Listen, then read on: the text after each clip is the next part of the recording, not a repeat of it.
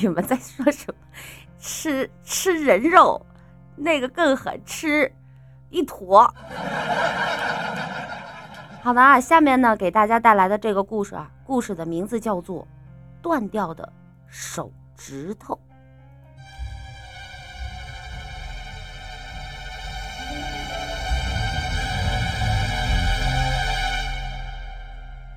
老宋在上班的时候被厂子的员工啊称作是宋大胆儿、宋英雄，他从没恐惧过，包括让他满脸伤疤的那次，以及他缺失掉那2根手指头的那次事。说实话，老宋的满脸伤疤是让人砍的。95年，老宋下岗了，在一家国营单位垮台之后，老宋开启了烧烤摊，生意还算不错。到了97年，老宋已经有点小钱儿了。在一天晚上，他阻止了2个流氓调戏一个小姑娘之后，被4个人报复性的在摊前砍得满脸全是血。那一次老宋真没怂，即使浑身是血也砸碎了一个酒瓶子，狠狠地插进了一个人的肚子。但是终究是寡不敌众，被砍翻在地。当然这些和本次说的无关，只是解释了一下为什么他满脸伤疤。那下面呢，咱们就来说一说老宋的手指头吧。在某天晚上，2瓶好酒，几个好菜，我和老宋度过了一个故事之夜。几杯酒下肚之后，老宋举起自己的手问我：老鬼，你猜我手指头怎么掉的？我摇摇头，然后猜到：啊，打架被人砍掉的，还是赌钱出老千被人剁了？老宋很捶了我一下，大骂：切，我怼死你！我是那么没出息的人吗？还出老千？我这手指头可牵扯了2个故事，想不想听？说完就用眼神示意他空空的杯子。我赶忙给他加上了酒，2个人碰了一个，然后他讲了下面的这个故事。那是老宋年轻的时候，4年的工厂生活让他成了远近闻名的宋大胆儿。他的胆子也慢慢的在随着逐日渐多的人呼喊声中，真是越来越大。那一年工厂合营，他们都去一家国营的大厂子，待遇好了很多。不出一段时间，新的同事也知道了宋大胆的名字，还越传越离谱。据说啊，走夜路遇到不干净的东西，大喊一声“宋大胆”就立马没事了。其实啊，纯属胡扯。那天老宋下夜班，是个交替班，晚上倒2班。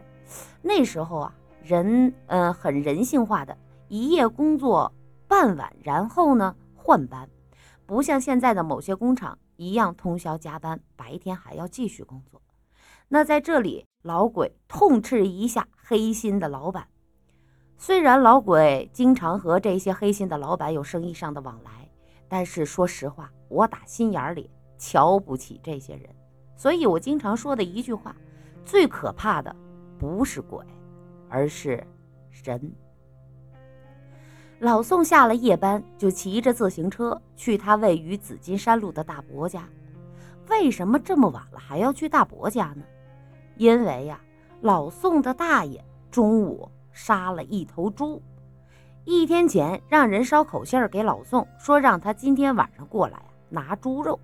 老宋本来呢有点累了，但是想到好久也没吃猪肉，馋得直咽唾沫。很快老城区到了尽头。为什么这么说呢？以前呢，郑州的老城区很小，紫金山路那边现在灯红酒绿的，有无数夜总会和洗浴中心，以及多如繁星的商店、饭店和酒店，但那个时候还是一片片的村庄。进入乡间小路的时候，老宋碰到了一个骑自行车的年轻小伙，他的后座上驮着一袋面，这袋子有点漏了。老宋坏坏的笑着就想，哼，我不告诉他，一会儿他到家时候，我估计就剩半袋面了。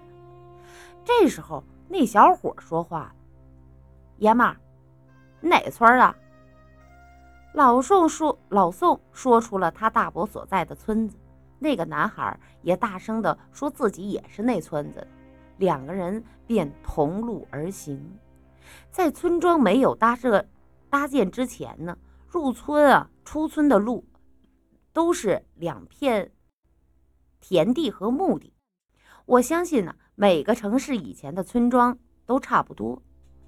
两个人边聊边骑着，到了路过一片墓地的时候，那小伙突然就说，这段路我们得骑快点。老宋还没来得及问为什么，那个人已经开始加速，老宋也跟着骑了起来。两个人就发现吧，这路越骑越生疏，走过的路貌似一眨眼又在正前方，而过了那段路又发现它又在不远的前方。他们足绕了1个多小时，小伙子不骑了，下了车说，哼，完了，这就是我为什么让你骑快点的原因，这条道啊，嘿，经常鬼打墙。老宋倒是不怎么害怕，鬼打墙最多困住人，但没听说过害人的。这时候他问，你半夜拖袋面干嘛？其实他也不好意思了，是想提醒那小伙子这面袋子漏了。小伙子有些惊恐地说，啊，什么时候你还说面的事儿？这面是我单位发的。哎呀，我天，那怎么袋儿漏了？哎呀，多亏了你提醒我。老宋听了以后挠了挠头，他有些不好意思了，因为刚才自己没有提醒这个小伙子而尴尬。突然小伙子啊的一声，双脚脱离了地面，这上半身狠狠地摔在了地上，然后一下拖出去很远。他不断地叫喊着求救着，老宋急忙跑过去想要帮忙，却根本追不上。还好小伙子在不远处的一个洞口停住了，可能是因为这洞口太小，小伙子的双臂紧紧地撑住了洞口的边缘。小伙子拼命地往上爬，但是显然都是徒劳的。老宋听到了他一声一声的惨叫，赶忙追上去，一把拉住小伙子的手，拼命地往外拽，但是却怎么也拽不出来。小伙的手因为刚才在地上的拖拽和奋力的攀爬过程中可能划伤了，现在全都是血。老宋呢，拉上去滑溜溜的，根本吃不住劲儿。老宋心一横，把手伸进了洞里，拉住了小伙的裤腰带，猛力的往外拉着。突然老宋感觉这手指剧痛无比，显然是被什么东西伤到了。老宋两眼通红，剧痛下两膀子一较劲儿，硬生生的把小伙子拉了出来。两人疯狂地跑回了停着自行车的地方。这时候他们听到了一阵阵的呼喊声，也看到了手电筒的光亮，两个人又转向了灯源方向狂奔而去。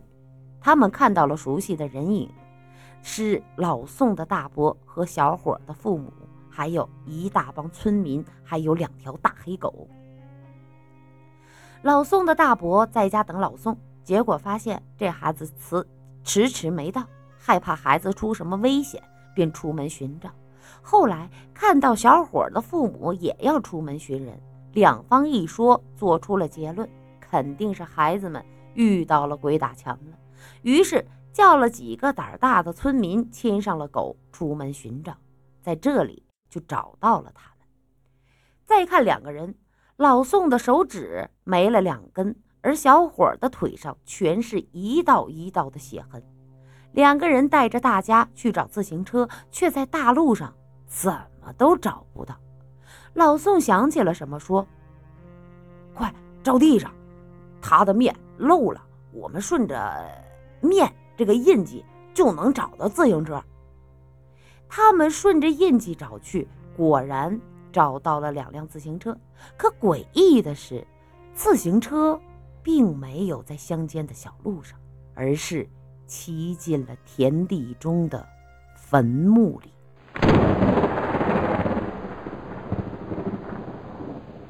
接下来怎么样了？我看着老宋又开始喝酒吃菜，迫不及待地问：接下来我们都去医院做了包扎，我的手指头就这样没了，然后我和那个小伙就成了好哥们儿。哦对了，过几天呢他还要来找我喝酒呢，到时候我再说说，让你顺便看一下他腿的伤疤。我说啊，有2点疑惑。第一，你们骑进墓地的时候就没有发现前面路不通吗？第二，你的手指头是怎么没的我知道了，但不知道是什么东西给弄掉的，是墓穴里的鬼吗？老宋解答说，第一个问题好回答，我们没发现什么不同，因为乡间的小路也很崎岖而且不平坦，而且之所以叫鬼打墙，就是因为它能迷惑你的各项感官啊。老宋一口闷掉了杯子中的酒，然后示意我，我也闷掉了杯子中的酒，然后看着他。至于这第二个问题啊，其实我也不太肯定这到底是怎么弄的，嘿嘿，下次我再说。老宋坏笑着用手指向空荡荡的酒杯指了一指。